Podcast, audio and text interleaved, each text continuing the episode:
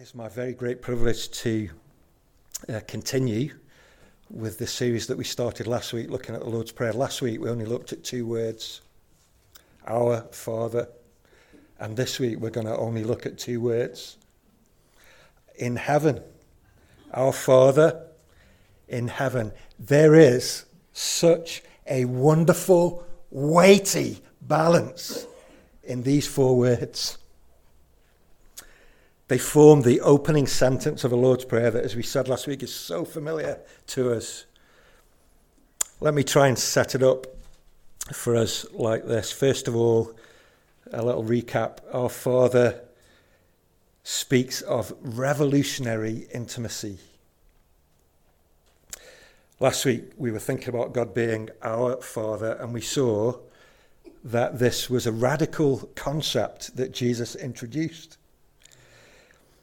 And it wasn't, it wasn't so much the idea that the concept of God being a father was completely unknown.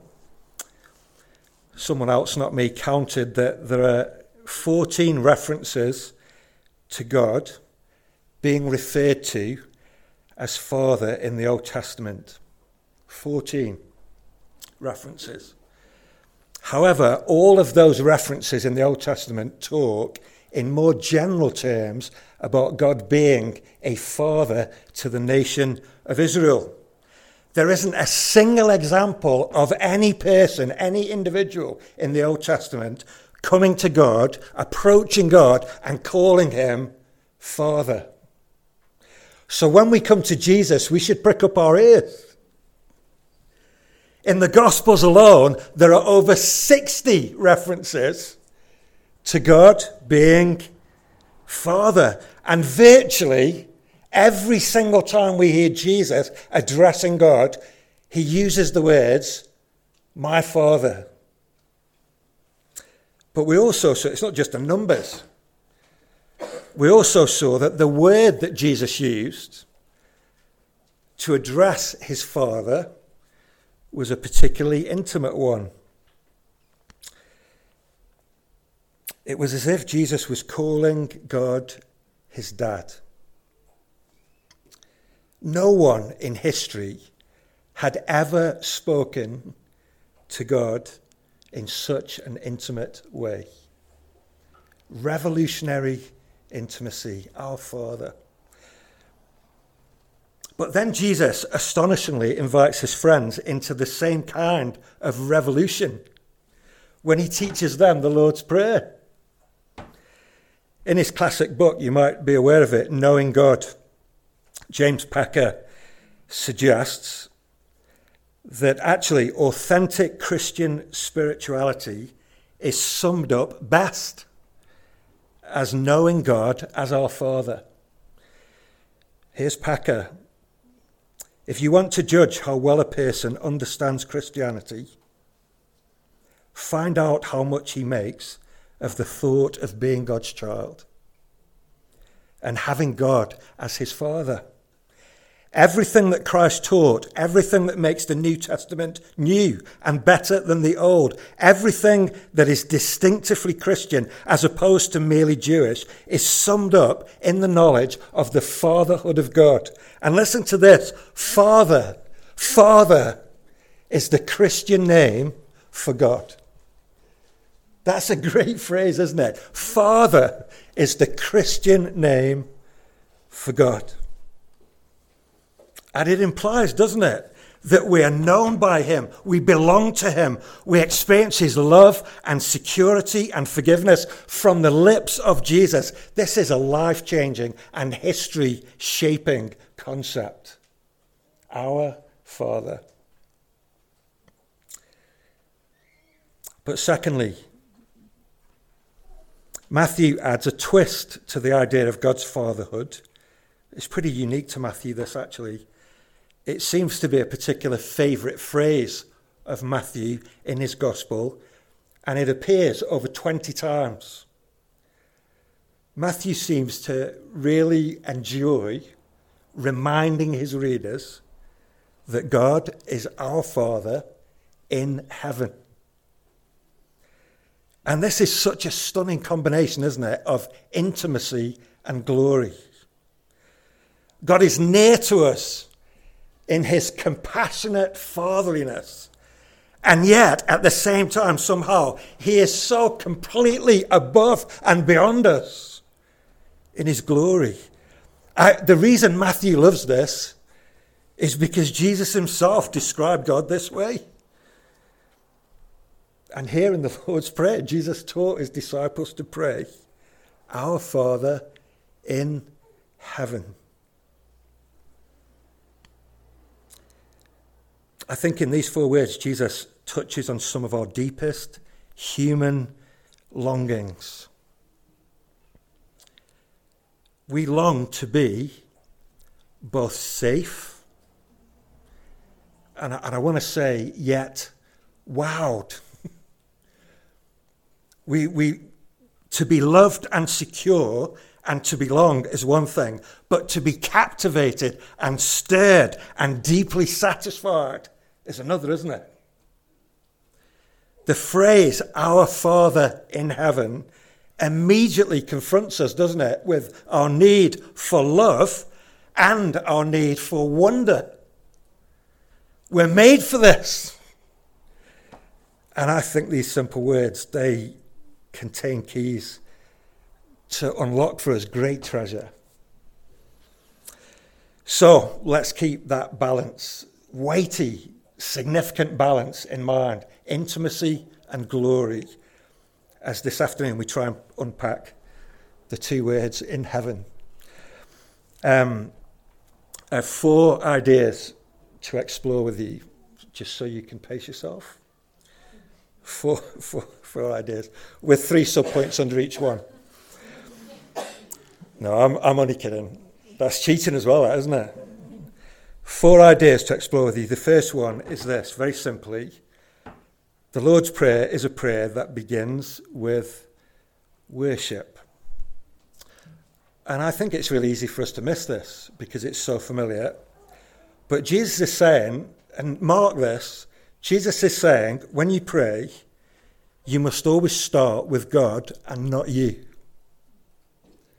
It's really easy to skip over that. When you pray, don't start with you. Jesus says we must always start with God. I think sometimes, if your prayers are like mine, they can sound like a kind of shopping list of the things we want God to do, or the things we want God to be, or the things we want God to give us. But Jesus says here, as he teaches this prayer, slow down. Slow down. I was reminded this week of the story of Job in the Old Testament.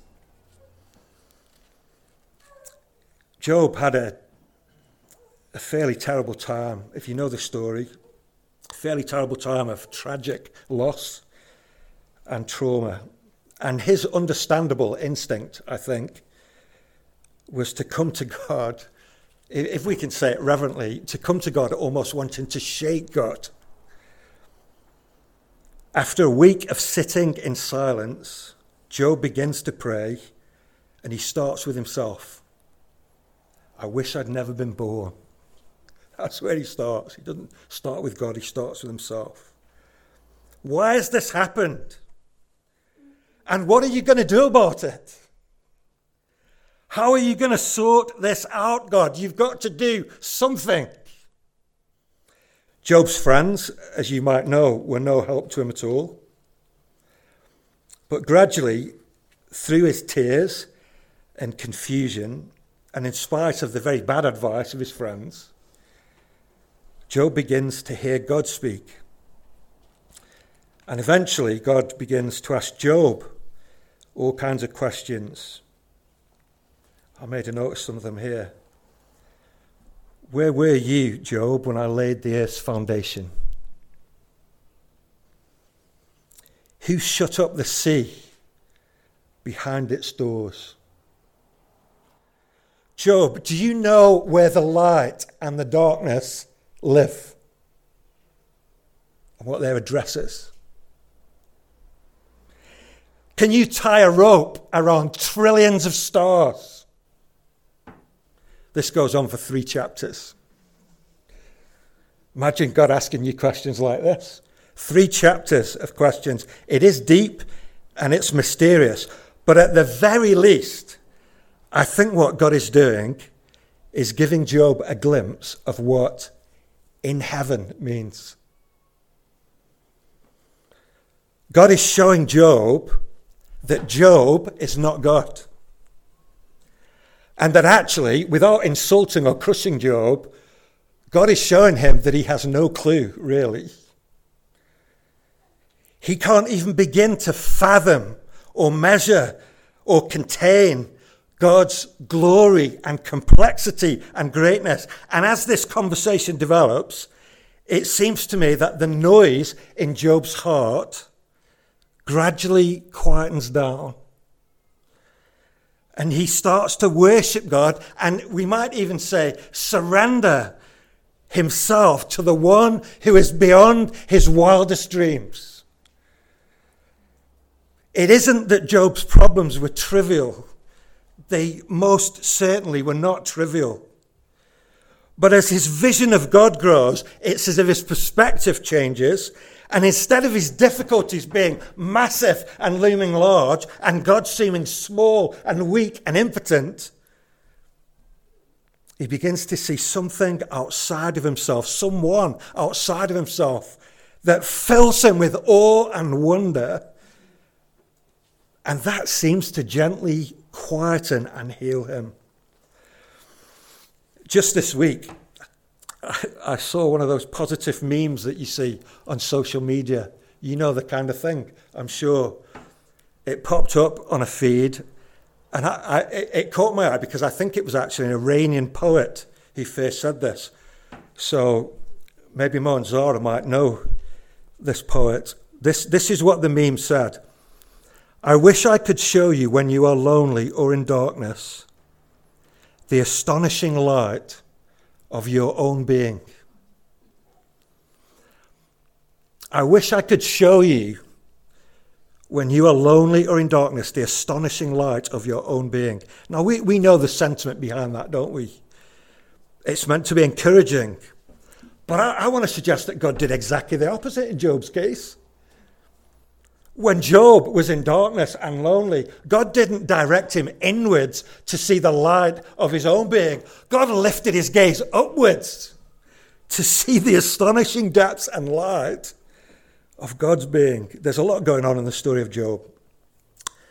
But the reminder is there that when we pray, we, we must start with God. And somehow, starting with praising and worshipping God will help the self pity that so often clings to us to melt away. I, I think the reason we often feel self pity, I, I feel self pity, is because we feel we deserve better. And maybe we have a sneaky suspicion that God likes it when we're miserable. It is counterintuitive, but getting our eyes off ourselves, being lifted out of ourselves, actually to be captivated by the sheer grace of God is the very thing that brings healing. Jesus says, when you pray, start with Our Father in heaven. Secondly, I want to suggest that the Lord's Prayer this is something to reflect on a little more how this prayer causes us to look up. And I've used the phrase heart eyes there deliberately because this is not just a looking up to the sky. I think I'm going to do this a lot today. I'm not looking at the ceiling. Uh, this, this, is, this is spiritual vision, isn't it? This is, this is a brightening and an enlarging of our spiritual vision, lifting our heart eyes upwards. This reminds us that God is not a figment of our human imagination or some idol that we ourselves built. And it also teaches us that God isn't the same as nature. He's not a force or a thing or an idea God is personal and he is above and beyond nature. In fact, all of nature is his handiwork that displays his glory. And I think it was John Calvin who said, we mustn't take the phrase to mean our Father in heaven, that somehow God lives in heaven as if heaven could contain him. Even the highest or the biggest multiple heavens couldn't contain an infinite God. This is a turn of phrase that distinguishes God from being earthbound like we are. He's above and beyond us, transcendent in glory, one writer says. And I think there's a couple of reasons, at least, why this is good for us. To lift our eyes upwards is good for us. The first is consider this with me that it, it satisfies our deep human longing for transcendence. Many, many writers, uh, cleverer people than me, have talked about how our Western culture has been dismantling faith in God for a few centuries now. The argument is that faith is superstition. The only the uneducated and the gullible need it. We don't need religion anymore to explain things. Science and education have overtaken any need for God. And the, the assumption, the, the kind of air that we breathe culturally, is that there is no God, we have no souls, and the logical conclusion is that prayer is a total waste of time. It's nothing more than an emotional crutch for people who are needy. And some commentators have very boldly predicted that religion itself will die out soon. And society will move on to a glorious post religious era of human achievement. There's a, a Christian philosopher, you, you, may have heard Francis Schaeffer, uh, he's, he's died now, but uh, he suggested that, I, I do love this illustration, whereas humans are created by God to live in a two story house we're, we're all trying to kid ourselves that we live in a bungalow. We tell ourselves there's no upstairs while secretly wishing there was. We tell ourselves there's nothing above us. But when we reduce everything to the purely physical, the material, we, we've lost any sense of mystery, transcendence, wonder, or awe. That's A W E, or, not A R O R. Commentators talk about us now in the Western world living in what they call a disenchanted world. The world is disenchanted. And yet, isn't it the case that deep down in our hearts we do long for there to be more? We, we seek it in the adrenaline rushes that sport or music supply. We seek it in relationships, sexual experiences. We seek it in leisure and hobbies and holidays. Some of us seek it even in nature itself. What we're yearning for is the great wow that, that, that's what we seek. We all seek it, maybe in different places. We long to look out of ourselves and see something and experience something that makes us go, wow. The high that tells us that life is more than just random chemicals. And despite the prediction that we're becoming less spiritual, people's fascination with the spiritual actually continues to spiral upwards. That isn't to say to, that people are going to church or experiencing formal expressions of religion, but people's desire for spirituality is certainly not declining. It seems that we do long for there to be something beyond us that gives our lives purpose meaning and draws us to wonder. And so Jesus could not be more relevant. When he says, When you pray, say, Our Father in heaven. There is an upstairs to this bungalow, after all. But there's a second implication of this loss of transcendence that I think relates to identity as well. Quite by accident this week, right in the middle of my prep, so all, all of this is simmering away. I, I haven't written any kind of talk. It's a bit angsty that period. but um, I came across a great article. It was by an Australian, uh, actually, so Tom and Claire will be pleased about that. And the article was entitled, Is It Good Advice to Be Yourself? Think about that for a minute. Is it good advice to be yourself? This is the advice of our culture that now prizes, doesn't it, very highly the idea of finding and expressing your true self, being who you really are, who you really want to be. And the, the author of this article very helpfully acknowledges that there is some good in all of that. It is desirable to live an authentic life. And it is good to be individually creative rather than us all being conformed to be clones of one another. So there's some good there. The challenge that he identifies, though, is where we're taught to look in order to find our true selves. When the transcendent is dismantled and we become disenchanted,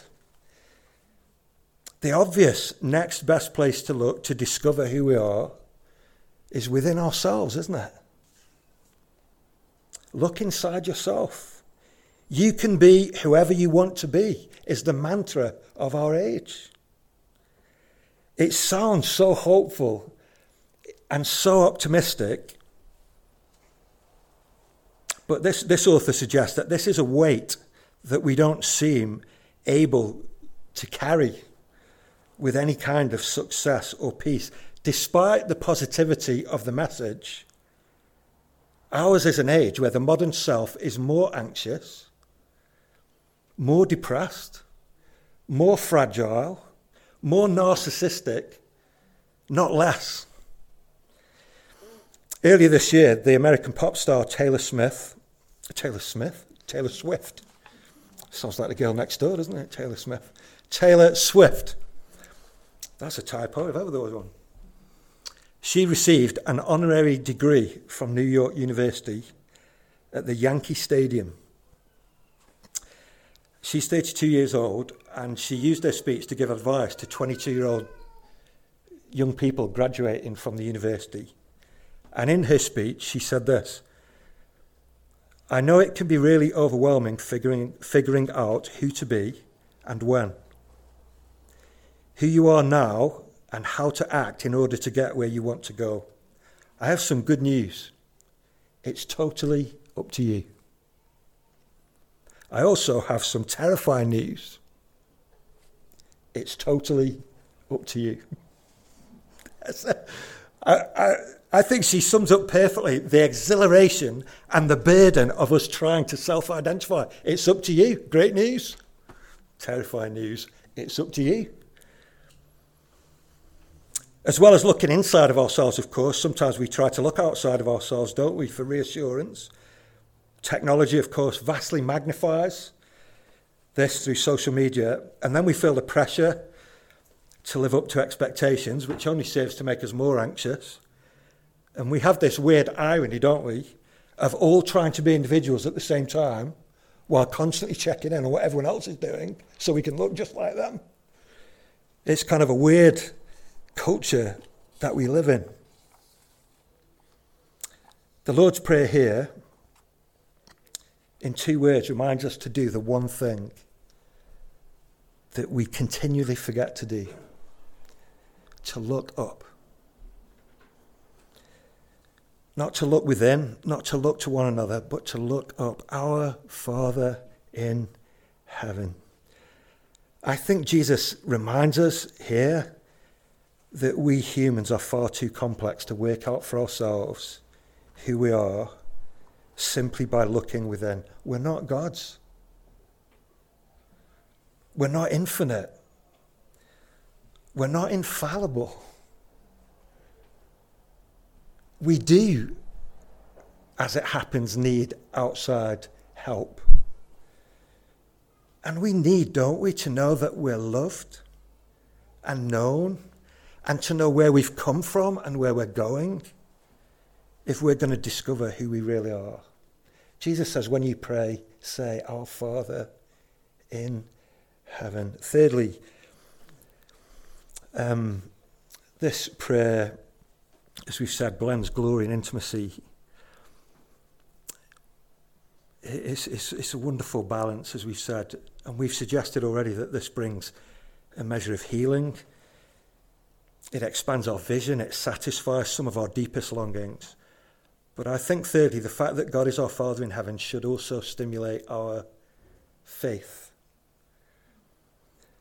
This conveys both God's goodness and love alongside his power and might. And that draws out two different kinds of confidence, doesn't it? We can come to God on the one hand because he loves us dearly, like a father loves his children. But we can also come to God because He's so powerfully able. Our Father in heaven should stimulate our faith and trust in Him. Now, this is one of the reasons that we read earlier from Isaiah 40. And this is a great chapter in the Old Testament that mingles descriptions of God's tenderness and care and his transcendent glory. And the aim of that whole passage is to draw out the confidence and trust of his believing people. Let me read to you again some of those closing words where Isaiah says, God says through Isaiah, To whom will you compare me? Or who is my equal? Says the Holy One. Lift up your eyes and look to the heavens. Who created all these? He who brings out the starry host one by one and calls forth each of them by name. Because of his great power and mighty strength, not one of them is missing. Why do you complain, O Jacob? And why do you say, Israel, my way is hidden from the Lord, my cause is disregarded by my God? Do you not know? Have you not heard? The Lord is the everlasting God, the creator of the ends of the earth. He will not grow tired or weary. His understanding no one can fathom. He gives strength to the weary. Praise God for that. He increases the power of the weak. Even youths grow tired and weary, and young men stumble and fall. But those who hope in the Lord will renew their strength. They will soar on wings like eagles. They will run and not grow weary. They will walk and not be faint. What a promise! We said earlier that the intimacy that Jesus introduces us too was revolutionary. And that's perhaps because Jewish theology majored and stressed the glorious transcendence of God. I, I, wonder whether our issue is the other way around. That we stress far more the fatherhood of God, almost as a kind of sentimental, comforting thing. And we come to Him casually and flippantly sometimes, instead of reverently, with a sense of awe and wonder and confidence because we've too easily lost sight of how great He is. The Lord's Prayer reminds us that we can trust God as our Father precisely because He is the ultimate King, our Father in heaven. Let's try and draw these themes together finally by grasping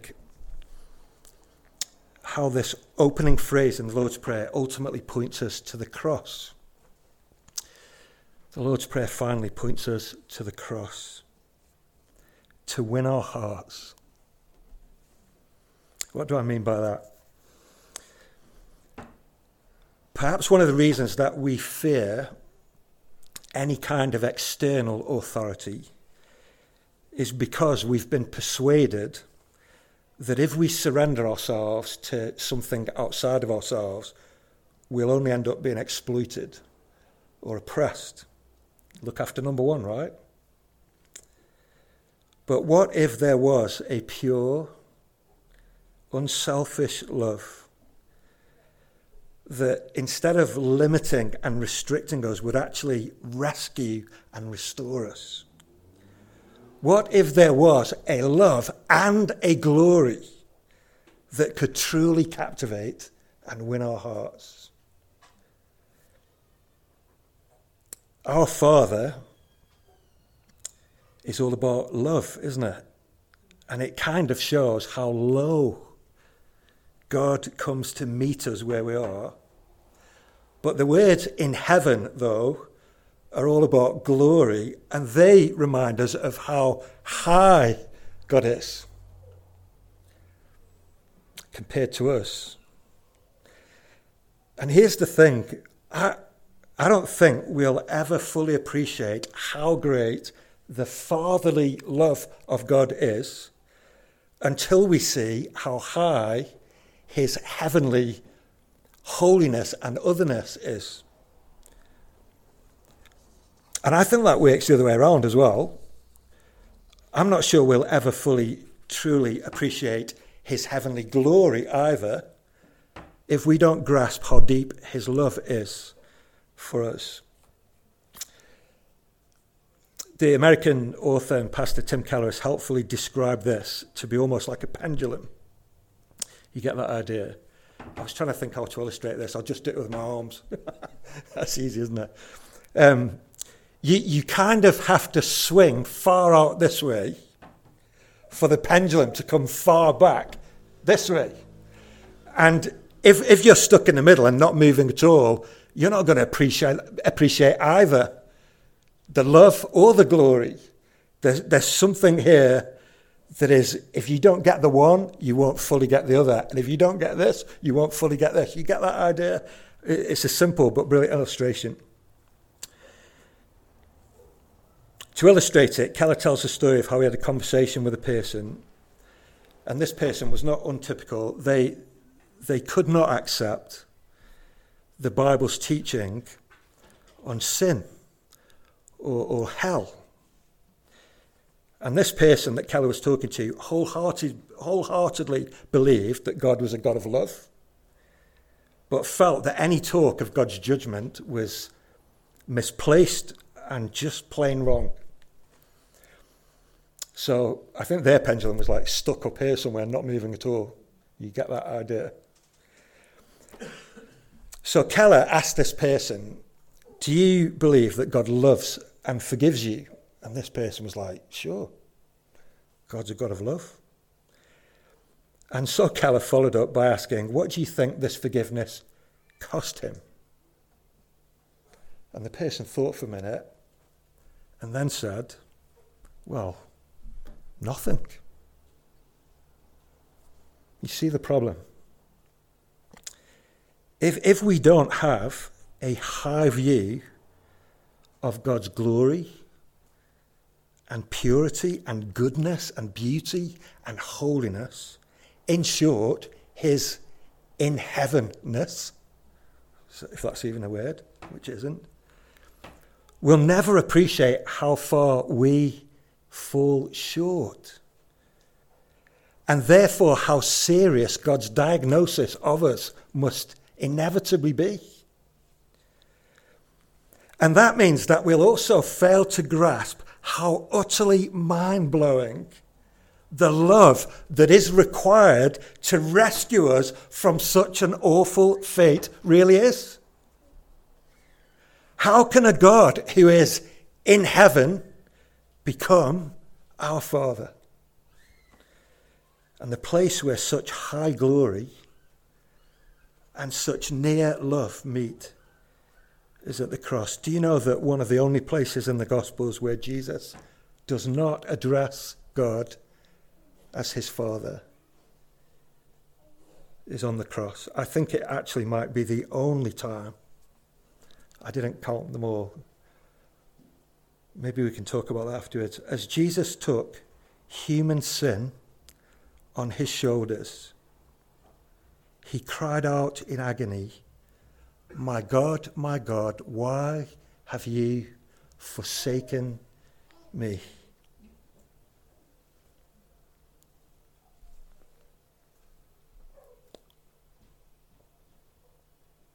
The reason that we can call God our Father rather than face him as our judge is because of Jesus. This prayer, which so beautifully combines revolutionary intimacy and awe inspiring glory, is only possible because Jesus gave up both intimacy and glory to win both for us. And this is why prayer can never be a bargain between us and God. It is a gift of His sheer grace. John Calvin said that to call God Father is to pray in Jesus' name. And he said this with what confidence would anyone address God as Father? Who would break forth into such rashness to claim for himself the honour of a Son of God? unless we had been adopted as children of grace in Christ. True prayer is only possible because of God's kindness and grace shown to us in Jesus at the cross. And you have to see the glory in order to fully appreciate the love. And the more you see the love, the more you'll know the glory. See how the Lord's Prayer draws us, invites us to adore and delight in such a Father. I, I, was wondering how to close, and I was like, what can I tell these people to do with this? it, this, this is so amazing, isn't it? I, I'm going to suggest this. This is really simple. As we go through this series over these summer months, okay, why not resolve? right now to spend five minutes, just five minutes, every day, coming to God and using these four words. Jesus provides them, Our Father in heaven. Decide to do it now for the next 30 days, five minutes a day, and see what it does for your heart. We're going to sing. We're going to sing about the cross, as we've talked about the cross. As we do so, let's bow as our musicians, come, and we're going to pray before we sing.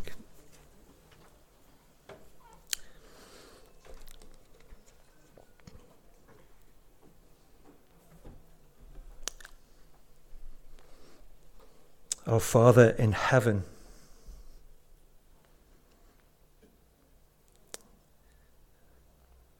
we've gathered here as your people to, to adore and praise you.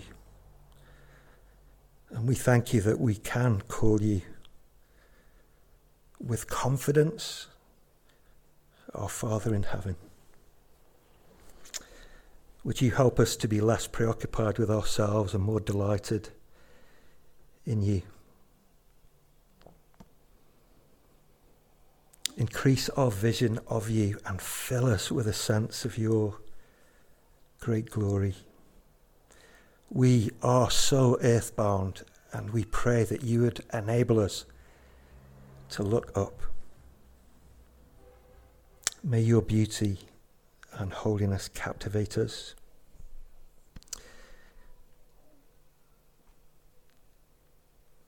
And would you help us over these summer weeks not just to enjoy the sunshine, but to be refreshed and warmed and aware in a deeper way and able to relax into your great love and your great glory.